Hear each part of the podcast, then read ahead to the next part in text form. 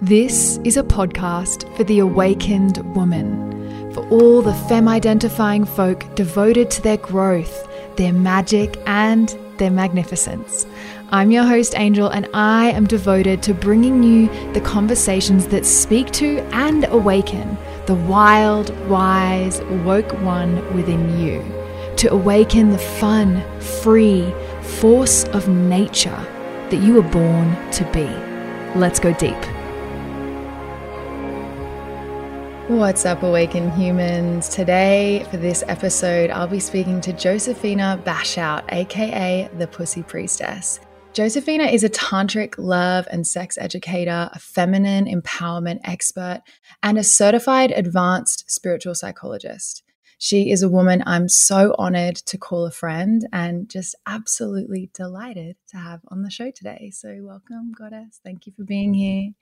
Thank you so much. So happy to be here, my love. So, to kick us off, I would just love to hear a little bit about your journey. You really are this medicine woman. This is how I perceive you, this uh, really wise, grounded, embodied source of wisdom. And I also see you as this self love activator. I really see a lot of that in you. And I know you've been that for me in my journey and there's uh, there's been pivotal moments in my life where you've really showed up and dished that wisdom. So i would just love our listeners to get to know you a little bit with your story. How did you get to be this wise self-love guru? Self-love guru. Well we are all gurus honey. I, I would say, yeah, I've really worked very diligently in the last decade mastering self love. And it's from not having self love, from being disconnected from myself, from my, my true nature, my true essence, and finding pleasure and love through the pain. Pain was the key for me. And I think pain's a key for a lot of people on the planet that suffering, that pain, the human experience to have that. So for me, it was a traumatic childhood, a rough upbringing, and that upbringing for me created a lot of confusion and separateness from my family. I had also gone through um, a molestation experience when I was 12 years old. And I like to say we're on self love is I went from riches to rags to rising in self love because I was born into and I have a very wealthy family. And my story went from living with three maids and two Rolls Royce and living in Century City in this very luxurious life to falling and living a life below the line of poverty. And for many years, I was living in foster care systems, in homeless shelters, living on cots. Really, such contrast in my life experience. And then from that aspect, going through a traumatic experience of uh, sexual abuse, molestation, confusion, armoring up, and therefore disassociating myself with love, with safety, with my body, with my own sovereignty, but more importantly, my own love, because I felt so broken. Felt like I was broken into a million pieces inside, and my life was just totally not at all what what I had thought, what I had seen, what the life trajectory was. My family had first originated for us. And so for me, it was going through life and getting that great job. And I used to work with Cindy Crawford. So I had a very posh Hollywood lifestyle, like popping bottles, you know, with Paris Hilton and Justin Timberlake and living like the whole Hollywood high life and this great comfy job and corner office and everything. And yet I was so unfulfilled internally. I had all the external factors and the Louis Vuitton bags and everything externally that, especially as a woman, we would think would make us happy the clothes, the fashion, you know, the sex, the highlight. And yet there was a part of me that was so deeply unfulfilled and empty internally that I was trying to fulfill it with things outside of myself. And it never got to that core root. And it wasn't until almost 11 years ago now when I was diagnosed with HPV and CIN, cervical cancer two and three, that it brought me to my knees. And it was a mega wake up call through my genitals, through my feminine essence, through my pussy, through my womb, that really brought me to a moment of realizing how I had so much pain inside of me and so much disconnection and numbness. I couldn't run anymore. I couldn't hide anymore. That journey was a two year journey where I went in an alternative way, a very radical way against what Western medicine said I should do.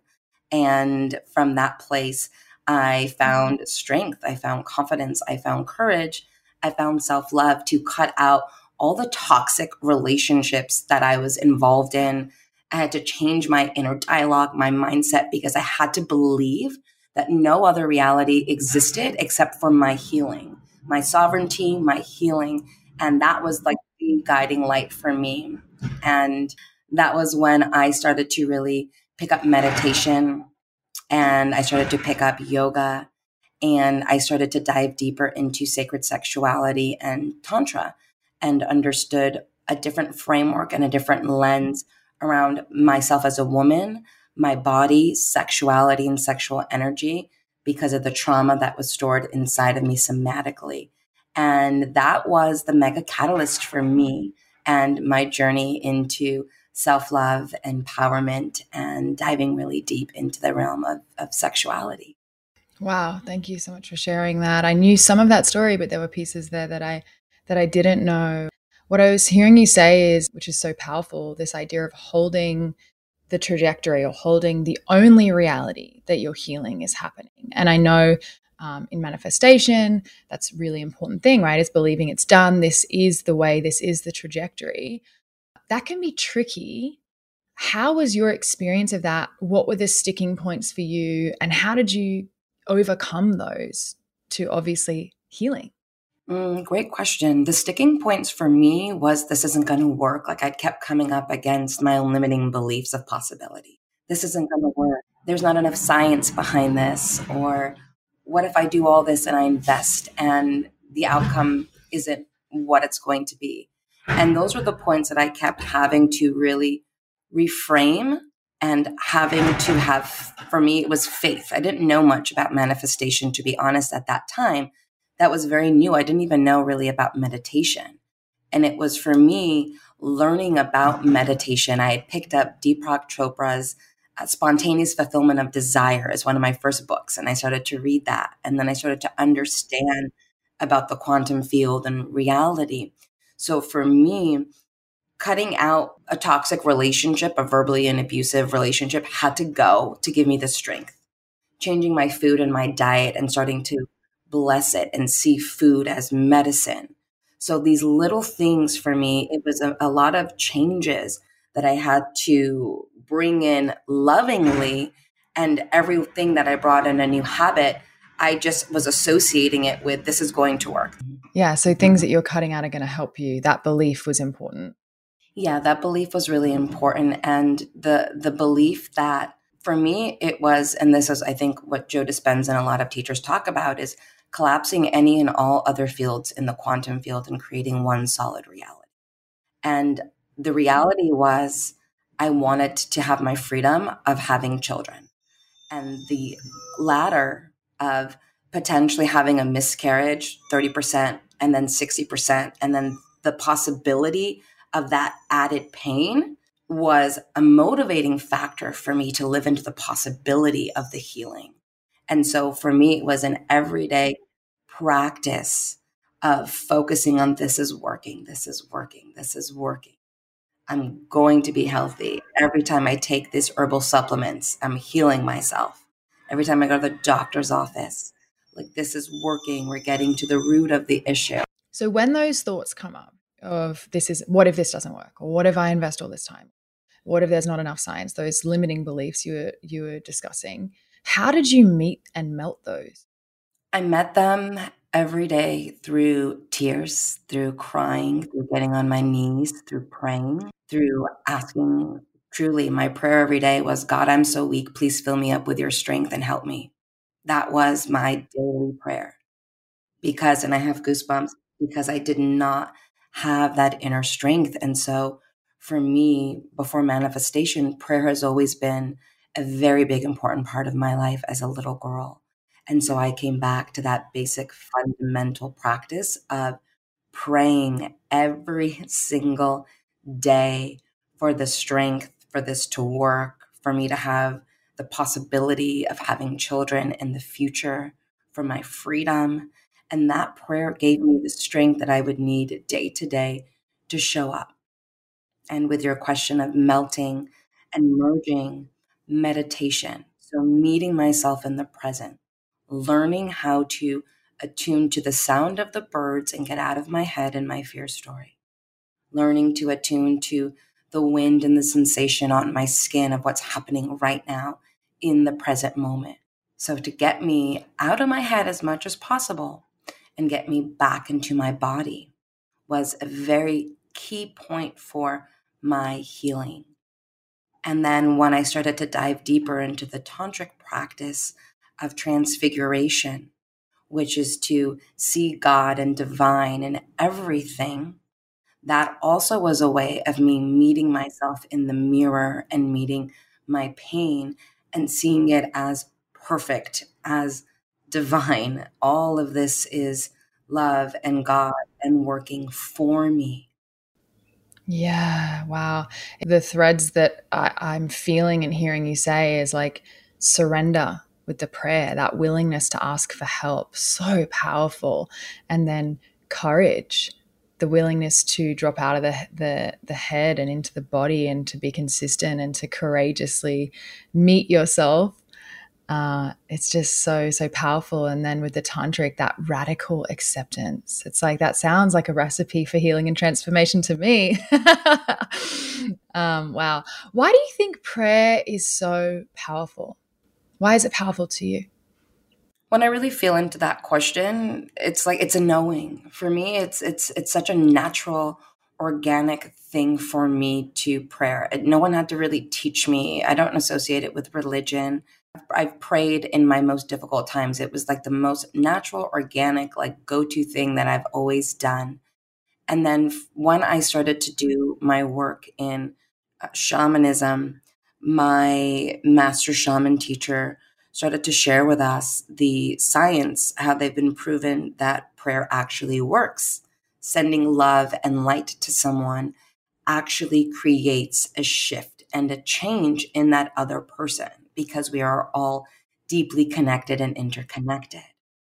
And then in my spiritual psychology program, we would send love and light to people who weren't well or who were missing class. And then they would come back a month later and report when we would take notes at this time, at this day, we as a group sent you a prayer. They would report back without knowing this day I felt prayer from the whole I felt love and light when I was in the hospital. And it was exactly when we had sent it and such deep confirmation. So for me, I truly believe it works because we're all interconnected. We are connected. My belief is that we are connected to God, to source, to consciousness. We are all just a slice and a piece of that pie. And when we pray, when I pray, I get out of any egoic ways, and it's not about my subconscious or conscious mind creating a reality. It's actually a deep level of surrender, of asking, and then allowing myself to step back in the receiving so it can be given without me trying to make it happen. So powerful, my love. I think that's such a beautiful uh, reminder because a lot of the messaging or information out there around manifestation, although the essence of it is beautiful, like most spiritual teachings, right? The essence is there, it's gorgeous, it's wonderful.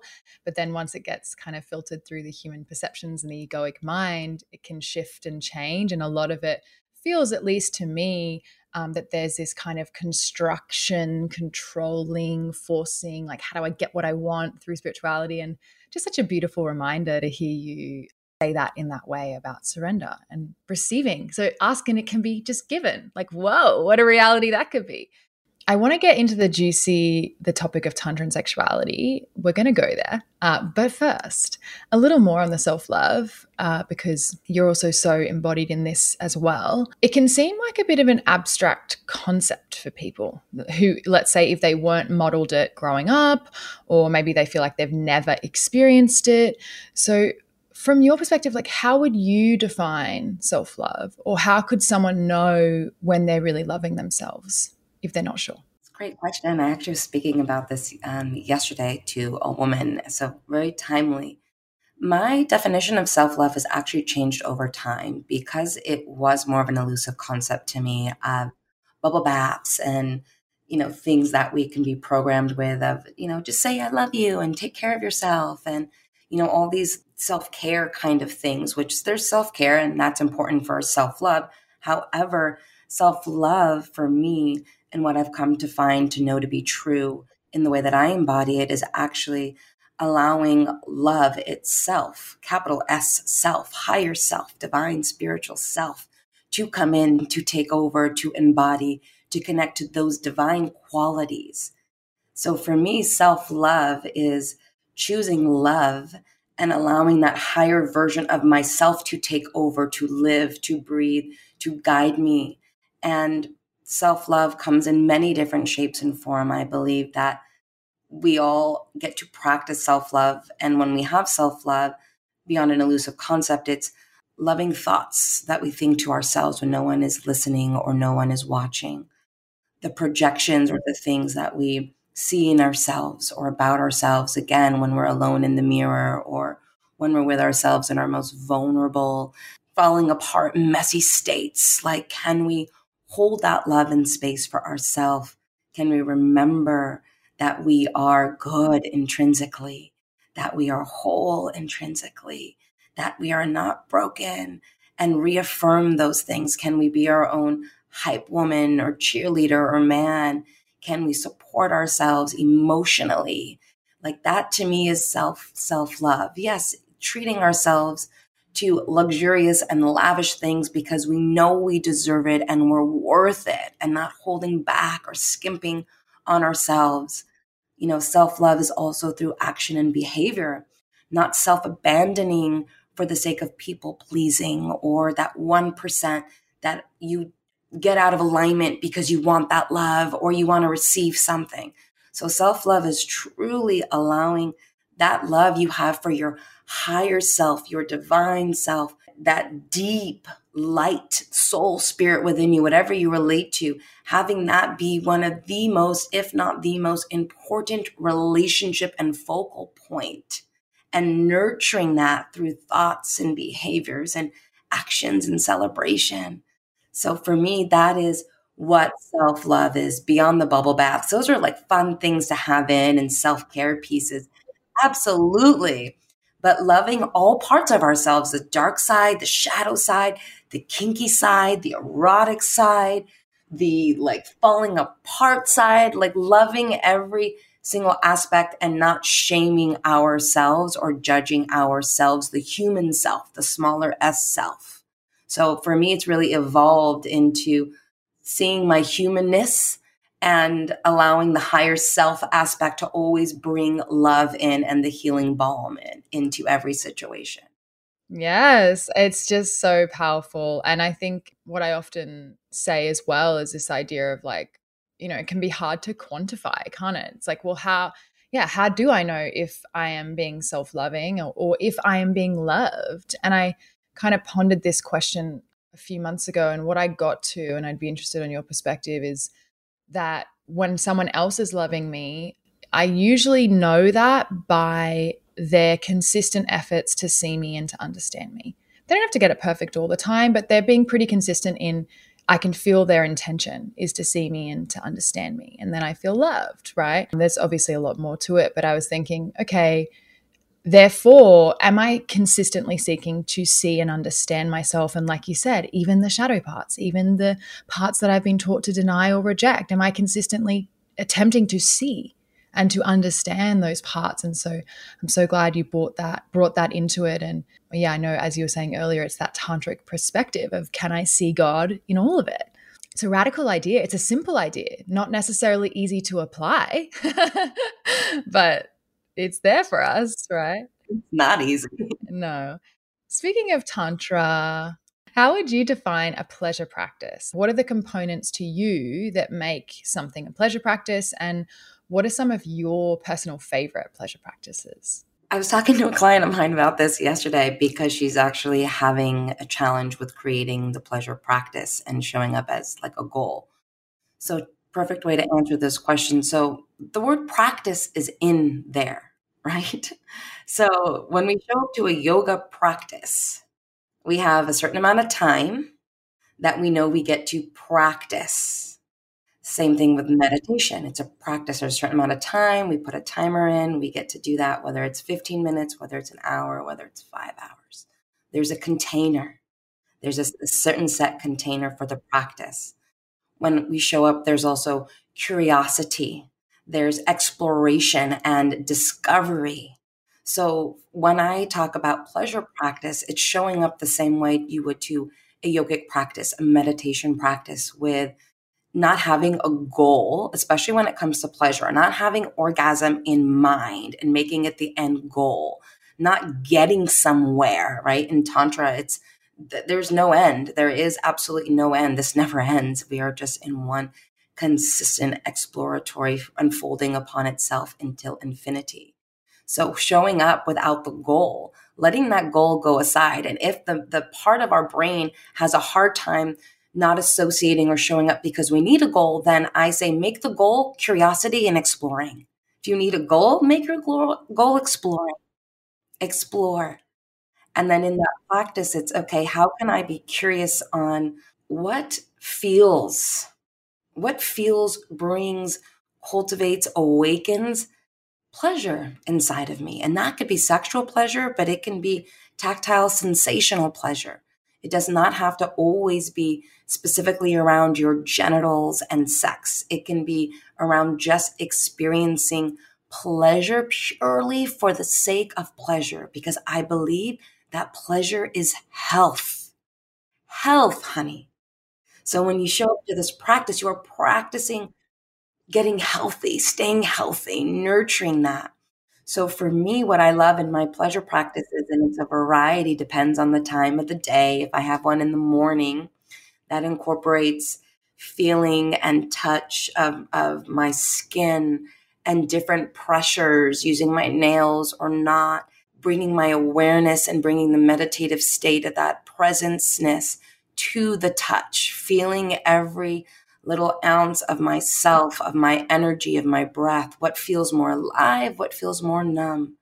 And if there are places in me that feel numb that morning, can I find the pleasure in loving that part of myself and allow that to feel good? Just there's that acceptance. If there's that acceptance, and acceptance feels good, right? It, it feels better to accept than to reject. Yeah, it sounds like you've busted two really prominent myths, and I want to get into this. And you kind of just busted them there, which is so beautiful. One, I'm hearing you say that taking away the goal. And I think a big uh, lie that we're taught is that the anatomy of someone in a female body or a body with a pussy, that our pleasure works in the same way as someone with a penis. And so, what I'm hearing you say is like taking out that goal of maybe orgasm or whatever it is, and just enjoying the pleasure energy itself. And I'm doing a 12 month tantric training at the moment. And just yesterday, so it was so cool to hear you talk about this. It was experiencing exactly what you were saying in my body. We were similarly being instructed, let go of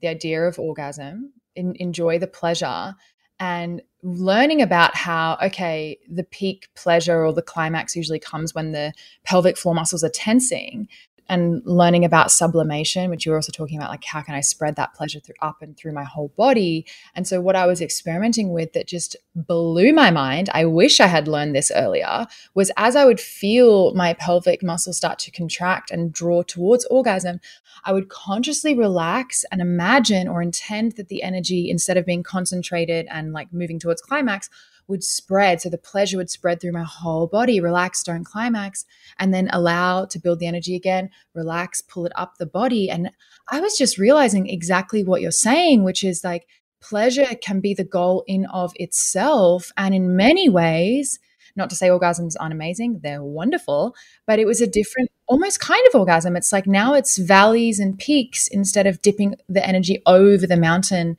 and maybe feeling depleted or finished. Again, that could be fun, but I didn't know this was an option on the menu. So just like, whoa, any of you listening, I'm like, can confirm this is amazing.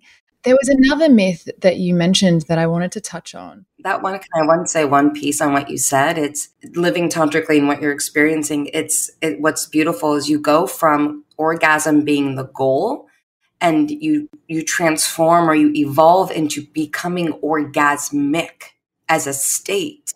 So it's no longer about orgasms and showing up to have orgasms you actually expand your pleasure capacity so you just become orgasmic in your living, breathing state. Yes, it's like the energy of pleasure itself gets to live in you. So let's say for those who might feel like that's a little abstract, um, something that helped me understand it before I felt it in my body was what if you could bring yourself up to a seven, eight, or nine, let's say a 10 was an orgasm, and make the goal staying there for as long as possible?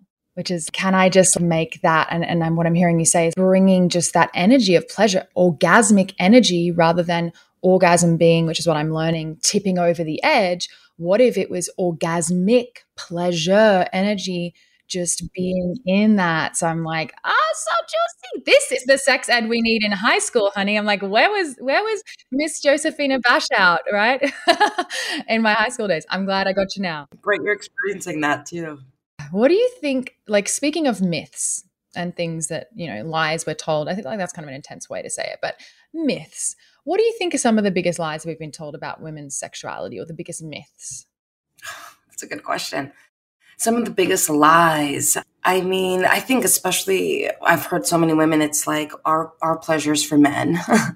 we're, we're here to pleasure men that's that's a big BS bullshit. It's like our sexuality is for men, our body is for pleasure, built for men. Like our everything is to please the masculine or our partner, and that's a total bunch of bullshit. That is a total myth. Our sexuality is ours and ours alone for our own pleasure. that is bullshit. That is bullshit. Hallelujah! Thank you. Oh well, I'm like that's a huge one. I mean, that's a really, really big one that that women face continuously, all you know, all the time. So I see that as as a big myth. I also see, you know, women the myth of like you have to have your orgasms. You know, you have to have genital orgasms, and that's the thing is a lot of women are working with genital orgasms. It's like there's so many other ways of having orgasms beyond just the focus of your genital. You can have eargasms, you can have mouthgasms, right? You can have full body orgasms, you can have rolling orgasms. So I think that's also one of the, the myths.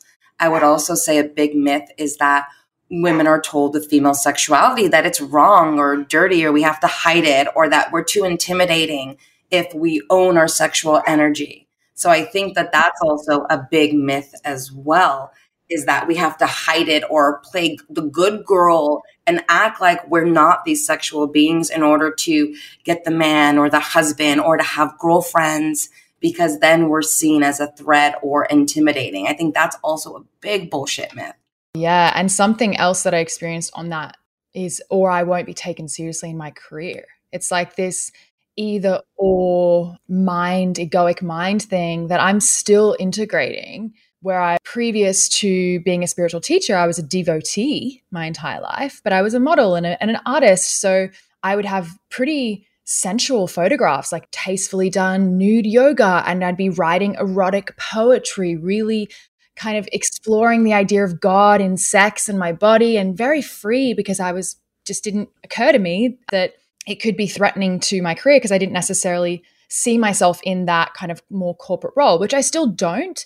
But when I started to do like lean into my teacher and be teaching and having partnerships with corporations, it wasn't a conscious thing, but subconsciously that part of me went away and got put on a shelf. And it wasn't until a couple of years ago I started to realize hang on a minute, there's a part of me here, my artist, my sexually liberated self is feeling starved or like she doesn't fit in. And so I wonder have you ever experienced places where you felt your sexual self, your sexually liberated self, your sensual self wasn't safe, wasn't welcome?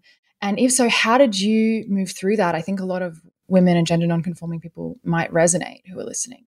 I have felt that. I don't know any maybe woman or person woman we're speaking of that for for the moment who hasn't felt that at some degree, who's wanting to be in business at some point or have collaborations or cooperations. So that actually is something that I would love to see change where there isn't that division and separateness of you have to be a boss and a leader and negate your sexual essence and your erotic energy and your creative life force. There has to be this division and it's been that way from if you look at even religion and i'll break it down just real quick because it's coming in it's like look at you know the the madonna whore complex in that men have when it comes to relationship. They can see you as the you know the madonna whore but they can't see you as like the mother of their children. Or you've got the slut or you're the saint. There has been the separation between women's essence of their divinity or their power to then their sexuality. And so I think something that we collectively, as the feminine or feminine identified, have been healing this separation and coming back into truly the wholeness and the totality that we are all of those things simultaneously at the same time, fluidly capable of navigating whatever state we desire to be in, which actually from my perspective, makes us even more powerful when we show up in our energized erotic energy, not for the sake of seduction or manipulation, but truly embodied, standing, holding confidence open as an energetic invitation. And so, yes, I've experienced when I've shown up in that arena, both women and men, non conforming genders, excited, feeling it as an invitation, an activation of like, oh my God, what is this? Yes, you have, I have that permission. Yes, I can go in. Yes, thank you. And I've had the opposite of women introducing me to other women and women in corporate America saying, you know, how dare you? Who are, who are you to show up in that or call yourself that? And like, you should be ashamed and I can't take you seriously. And I've had those experiences and in the very beginning of my career, I would take that and I would feel that, and there'd be a little bit of a like a contraction because the part of me didn't want to be a trigger. A part of me wanted to be an invitation and to be a trigger, knowing that I would be a walking, breathing potential trigger or threat to someone else was really hard for me to to process and to digest because I've never seen myself that way. I never felt that way, nor have I ever given off that intention.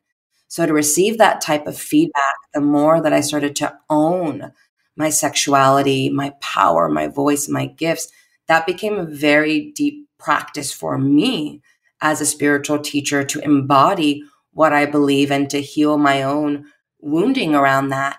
And suddenly, when I started to meet that contraction, I just had to start to breathe and open in those moments when I want to close and hold. It's like, can I open my legs a little bit more? Can I breathe into my womb a little bit more? Can I love myself more? Can I open more and just dissolve that barrier and recognize, okay, great. I'm standing right here in that collective wound. Can I bring light into that space?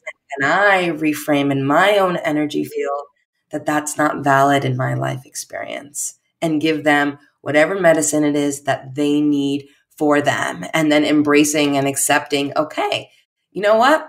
This is a part of my work to be an activator, to be a trigger, to be a threat if that's how people see me. But that is not my intention. That has never been my intention, nor will it be it. Oh my God, babe, I'm resonating. I'm sweating. I'm so excited. I'm, I'm like, Wow, I feel so activated. Speaking of you being an activator, I'm just resonating so deeply. I had a conversation with Moon a few nights ago, who you guys have heard on the podcast. I think she was one of the first episodes, and we were talking about this and and this reclamation of all parts, letting go of the either or. I'm either a spiritual teacher or a sacred slut or, uh, you know, sexy minx. I'm either this or that. And just kind of looking at this complex and what I'm hearing you say, it's such a nuanced refinement, which is why it can be really tricky for people, um, myself included, is like we've been modeled and sold this kind of cheap, disconnected version of sexuality. So our only reference point, and you used the word that I thought was so apt, is seduction, which can be beautiful, but with manipulation right? And when you deny women and gender nonconforming people access to resources, access to influence, education, and power, and the and then you kind of glorify in this weird way their sexuality, of course there can be a wound or an aspect of the unconscious that then utilizes that only thing apparently. You know, if you tell someone you're only good for this, you're an, a sexual object, like you were saying earlier, your pleasure is only, you are only for the pleasure of others, then of course there's going to be this distortion around using sexuality to gain safety if you don't feel like you have it. Whereas the new paradigm that we're embodying and working with, and that you are sharing with the world, and that I'm doing my best to also activate within myself and and women is like, what if?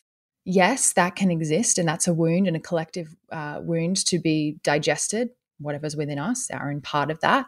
And what if our sexuality could be our own power? Like you were saying, what if I can stand in this and hold, which is the really like oh part that I notice in myself and hearing you name it. I've never heard anyone name it, but I'm like, yeah, I don't desire to be a trigger right? I don't want to trigger women. As you said, I want to be an invitation. This is the work we do. We love, support, uplift women. We like, that's the work we're in. So feeling like, oh, wow, if a part of my own liberation is going to trigger a woman, like, oh, the contraction there. But then hearing you so bravely in your courage saying, that's not my intention, but I'm willing for it to happen in order for my liberation and trusting that therefore it will liberate others. I'm like, oh wow wow wow. Yes yes yes. Receive receive receive you know and i hope yes. that's sinking in for everyone listening. It, it might look different for everyone but like feeling into that where in your life whether it's your sexuality whatever it is that you're liberating that you know is truly within you that desires to be expressed where do we hold back in fear that we will threaten others? And that kind of leads into my next question like why do you think the world is so afraid of women and gender nonconforming people being sexually empowered? Why is it such a threat? Let me just acknowledge you, first of all, for that channel that just opened up, honey. wow, I'm sweating and everywhere. Whew, thank you for that magic. We're, we're marinating in it together. I'm like, yeah, I knew it was going to be potent. I was excited all morning. Oh, so, yeah, acknowledging that juiciness as well. Thank you for your wisdom and channel and your activation point too, sister. Like, oh, so juicy. You know what I what I see is is the the collective aspect of, of women being a threat because women are so fucking powerful. Like we are so powerful. We create life. Every single human life on the planet comes from a woman identified a feminine body, a pussy like every single life. And when we look at the patriarchal society or the structures that are geared towards celebrating masculine traits of goal and accomplishing and power, then there's a, there's a disconnect because no matter how much money, how much power you have, how much control, you still will never be able to the masculine or that that that energy, then the non the non woman energy, feminine energy, you will not be able to actually birth a life into fruition. There's the seed, but the actual full system, the full universe of creation that goes into creating a life, the body, the changing, the power, the magnitude, the strength of even birthing a life is something that a male identified or a masculine body would never be able to experience. It's an untapped resource and power that they don't have access to. And so we have that direct access to that type of power.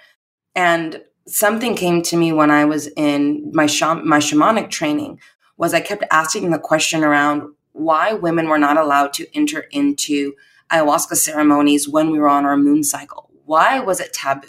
Why did we have to go to a moon lodge? Why were we not allowed to? And mixed reasons. One, you know, women together were bleeding the power, the energy, having it be sacred.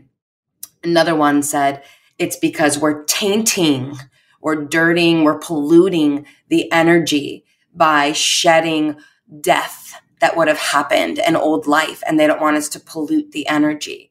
And finally, what I got from my master shaman, I know it's ridiculous. The fact that really we're polluting, we're, we're creating toxics, we're, we're, we're creating negativity. So the actual thing that I believe is true and what I got after years of asking finally resonated with with me when I asked this uh, Juan Tatita, the shaman in Costa Rica, and I asked him very clearly. I said, "What is the reason why, truly, from the Shipibo tradition, why are we not allowed in?" And it's because women are so damn powerful. The amount of life force energy that we generate as life itself becomes so amplified, so magnified, so potent. I have massive goosebumps that it becomes so distracting for the shaman to be able to hold space for the collective group that the feminine becomes so strong and fills the space so much that the masculine shaman becomes so distracted by the feminine and the energy takes over. And not a lot of shamans are trained in how to expand to meet that massive life force feminine power. So that is why I feel that there is a lack of understanding of the true magnetism and the magnifi- the, the, the magnetism and the magnitude of the feminine as pure, raw, life force energy that is so unbridled and uncontrollable and unstoppable and cannot be contained that therefore it can be scary because they're not trained or educated on how to experience that through their nervous system. And so because we're such a strong activating force into the nervous system, a go to response when you don't know what to do is to try to control. And we fear what we don't know.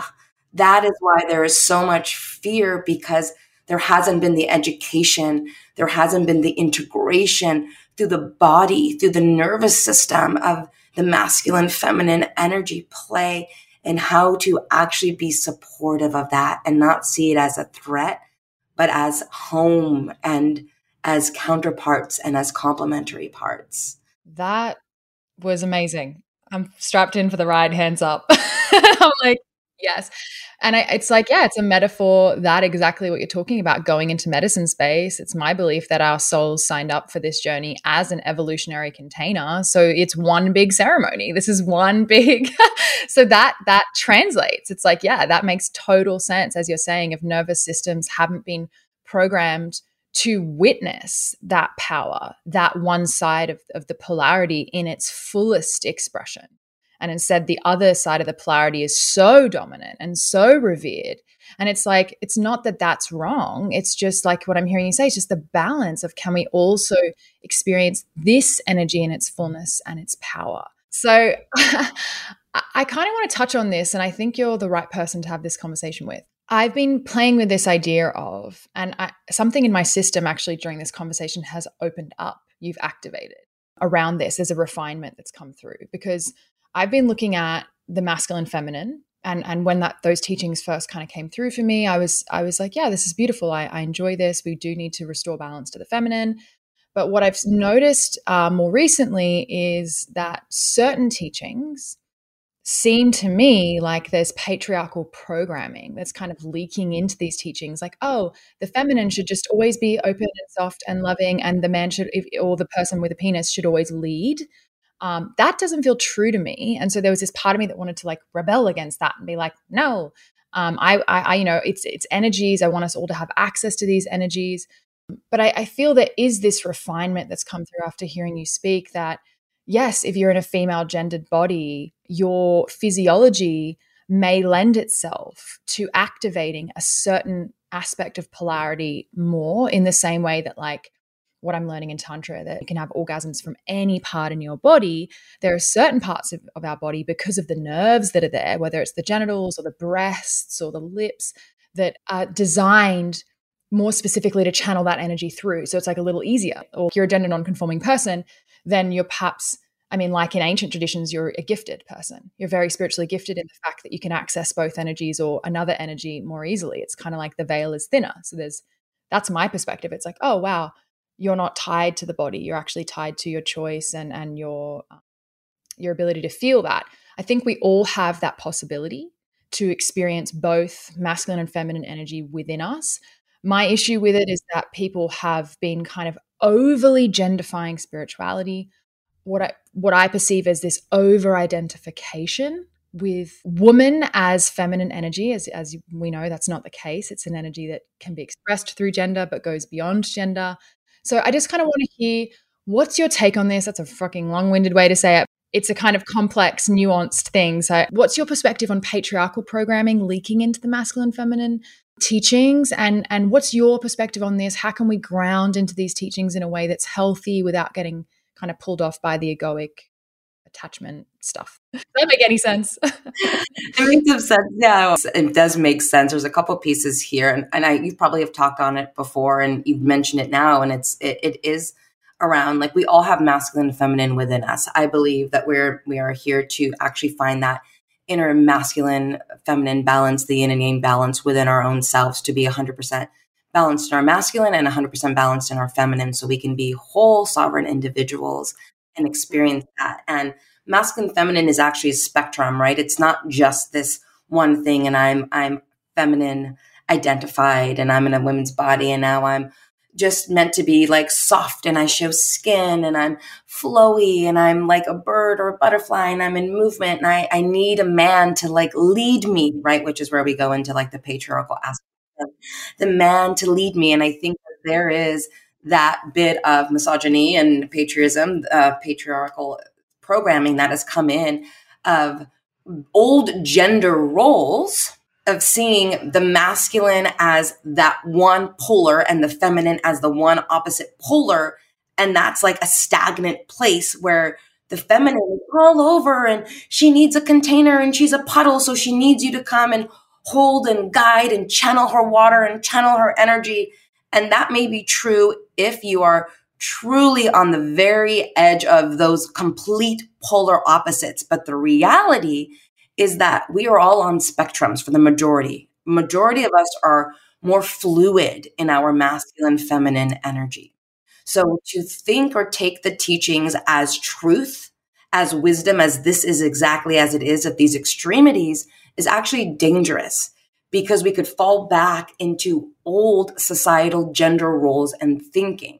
And we all have masculine and feminine. It's just the spectrum of where we're navigating in our masculine feminine. If I was not embodying percentages of my masculine, let's say 40% of my masculine, 50%, no way could I run a successful coaching business, schedule myself, run retreats, organize myself. I would be sitting here waiting for somebody to do it and have a man help me and do things or someone who's more masculine identified to do it versus what I believe we're here to do is to cultivate a healthy relationship with the possibility of that energy and that aspect that lives within us.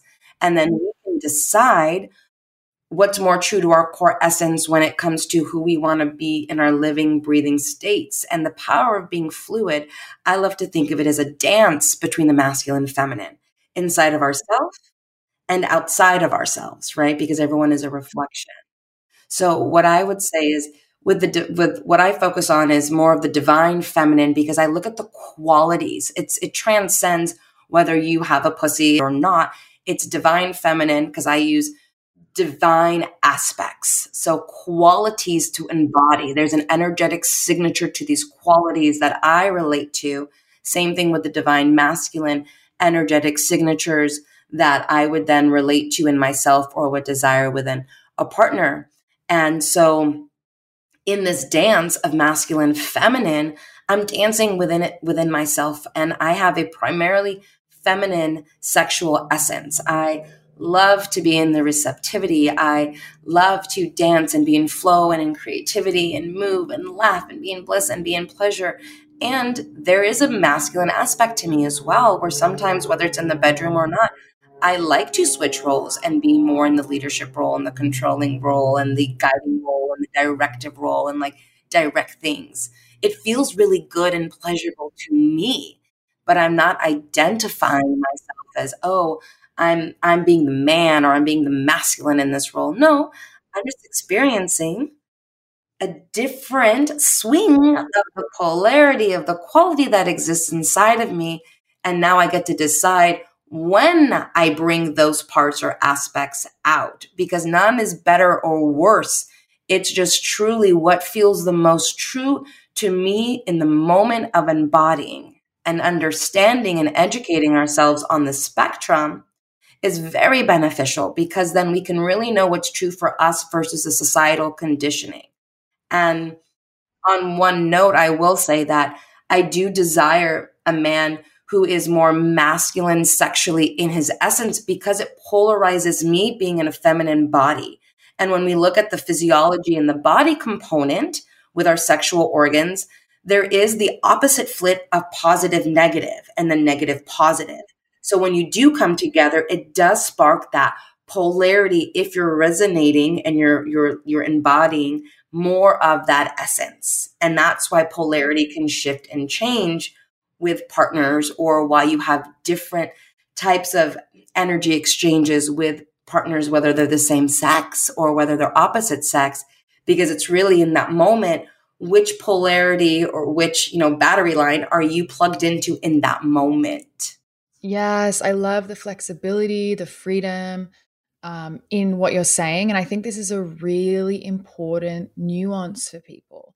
My worry and concern is, is that people who hear the word masculine and feminine and aren't quite as deep in the teachings on divinity and understanding divinity as, you know, qualities that go beyond gender and kind of feeling into that, that when they hear the word masculine, they think men.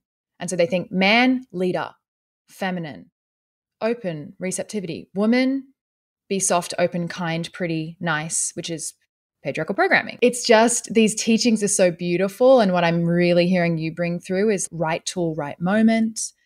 We all have the capacity to utilize these energies and seeing these energies as divine qualities that go beyond uh, not just no, it's not even like they go beyond the physical gender they can but more than that it's like they go beyond our egoic mind our over identification our gender bias that kind of we have for living in a world that is filled with gender bias. We all have therefore our own implicit gender bias that that bumps up against. And I think I see that people get stuck there.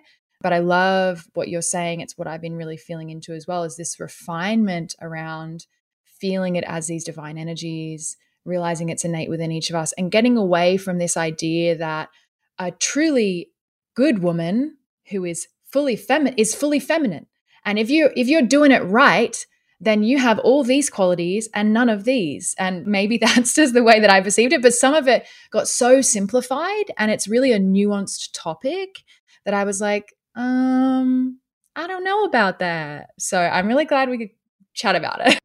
No, I'm really happy you, you asked about it. And I know we, you know, a lot of people around us have been doing a lot of masculine and feminine work and, and embodiment work. And I do a lot of feminine embodiment work and feminine spiritual practice work, which for me resonates the most. It's the movement. It's not just the stillness. So it's understanding what you know what we need and also educating ourselves to see you know and playing on both sides what feels most organic intrinsic and true inside of you and there are many women that i work with who not are 50 50 but you know 40 60 70 30 in their masculine feminine and it feels really good because these are the women who are entrepreneurs and executives and doing things and making changes in the world. However, they're bringing more feminine energy to the conversation or to the table, which I think is an important thing that I will mention is, you know, you can be a feminine leader and also think you need to lead with your masculine, which is one one singular focus, directive, super penetrative, you know, very more aggressive in, in energy or protective in energy, which are more intrinsically masculine qualities. However, if you are bringing in more of your feminine to that, that masculine aspect of leadership, you can lead with intuition. You can lead with empathy and compassion and vulnerability, right? Bringing in more of those qualities. You can also lead not through just singularly focus and direction, but actually through collaboration and cooperation is more of the feminine aspect of leadership. So that's something that I think is also relative and important to bring in with I find the world shifting into more feminine guidance and more feminine leadership is it's not because feminine is is better it's again there's just different qualities that if we're in a world that's been off balance celebrating more of the masculine qualities, that is why there's a deep desire, call, cry, craving for the feminine energy and the feminine essence and leadership within all beings, right? Within all beings, the connection to the feminine. Yeah, we need everyone to wake up to that. Yes, the embracing of the feminine within all beings. Men, the masculine embracing their feminine side, doing that in men's work or in sacred men's circles where they can be free and not have to be a man and hold it all together, where they're not allowed to cry or express or even dance weirdly in their body. You know, so giving giving men or the masculine that opportunity to not be just living so far in their spectrum of polarity so they can start to slide a little bit more down. And I think to your question to come full circle of like the patriarchal in some of these teachings, not going to say any names, but in some of these famous teachers, it's like really celebrating. I'm like, you know exactly what I'm talking about. Celebrating the masculine being more static, right? Static in that more extreme polarity and not actually giving the invitation to slide down into more of their feminine aspect.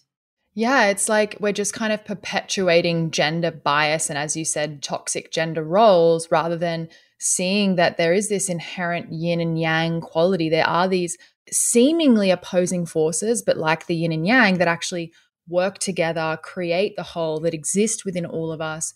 And as you're saying, there is one side of polarity that has not been worshipped, that has not been revered, that has been suppressed, denied, and associated with the female body.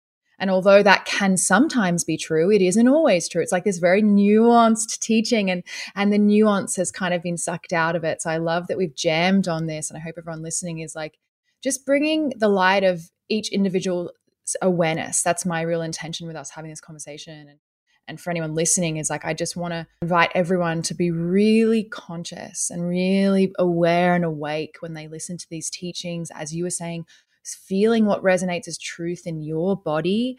And if something makes you contract or feel uh, wrong or like um, you're doing it wrong or just controlled, then that may not be the the truth for you and, and knowing that yeah it's a bit more nuanced that these energies can be expressed through gender but they go so far beyond it these are just innate qualities that live in a polarity and that aren't actually attached to the physical gendered body and that I think we've gotten we're so the gender bias is so deeply it's like infected the human psyche so deeply that I'm like let's not let it infect spirituality.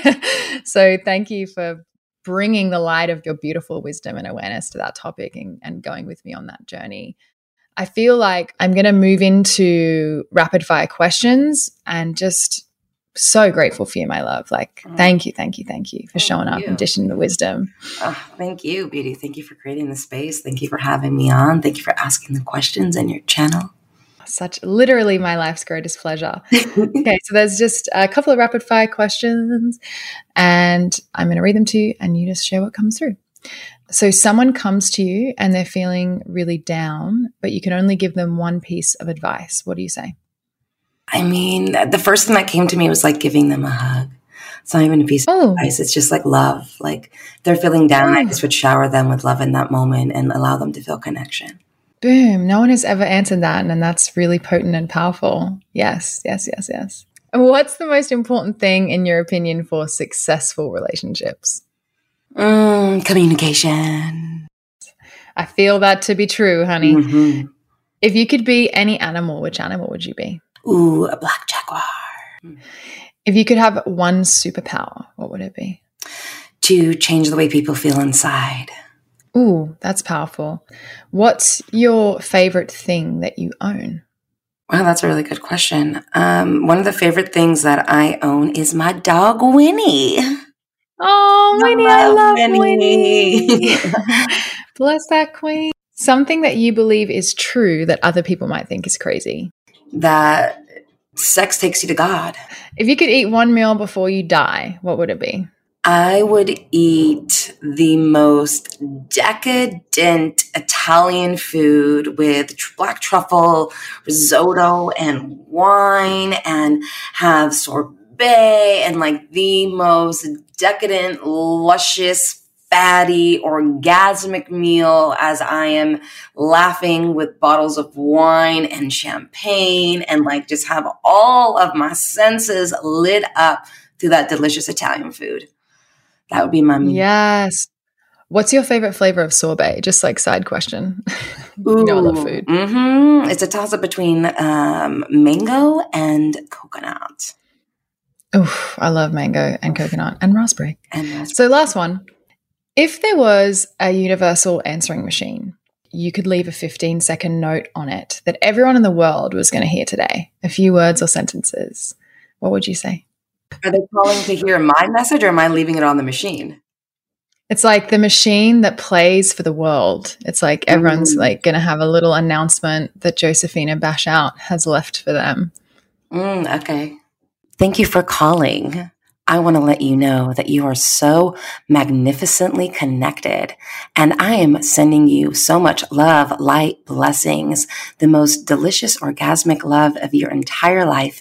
And I want you to remember that in the moments where there is pain, that that is always a key to bring you back to pleasure, to love, and to light.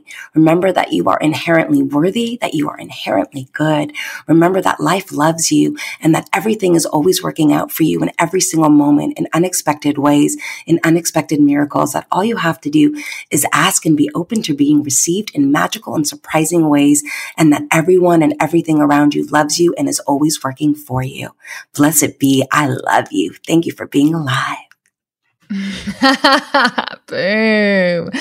Thank you. Thank you so much for being here, beautiful goddess, and just showering us with your wisdom and pleasure filled love. Where can our listeners find you? Thank you for having me. You can find me on social media. So you can find me at Josephina Bashout, which is my name on Instagram. You can find me on Facebook. You can find me on my website as well, which is josephinabashout.com. It's Josephina with an F, honey. Well, fancy, Yes. not a PH. hmm And stay connected with me. I'd love, love, love, love to hear from everyone. That's it for today, beautiful beings. If you've listened this far and gifted us with the precious resource of your energy and your time, thank you so much. My heart bursts with gratitude that you would choose to share your energy and your precious attention here with us.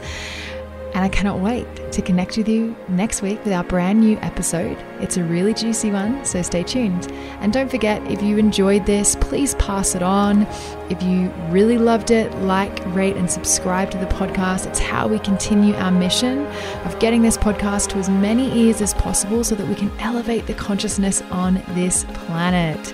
So if you loved it, forward it, like it, rate it, subscribe it, flip it, and reverse it. And I will see you next week. Well, I won't see you, but you'll hear me next week for our brand new podcast episode. Stay well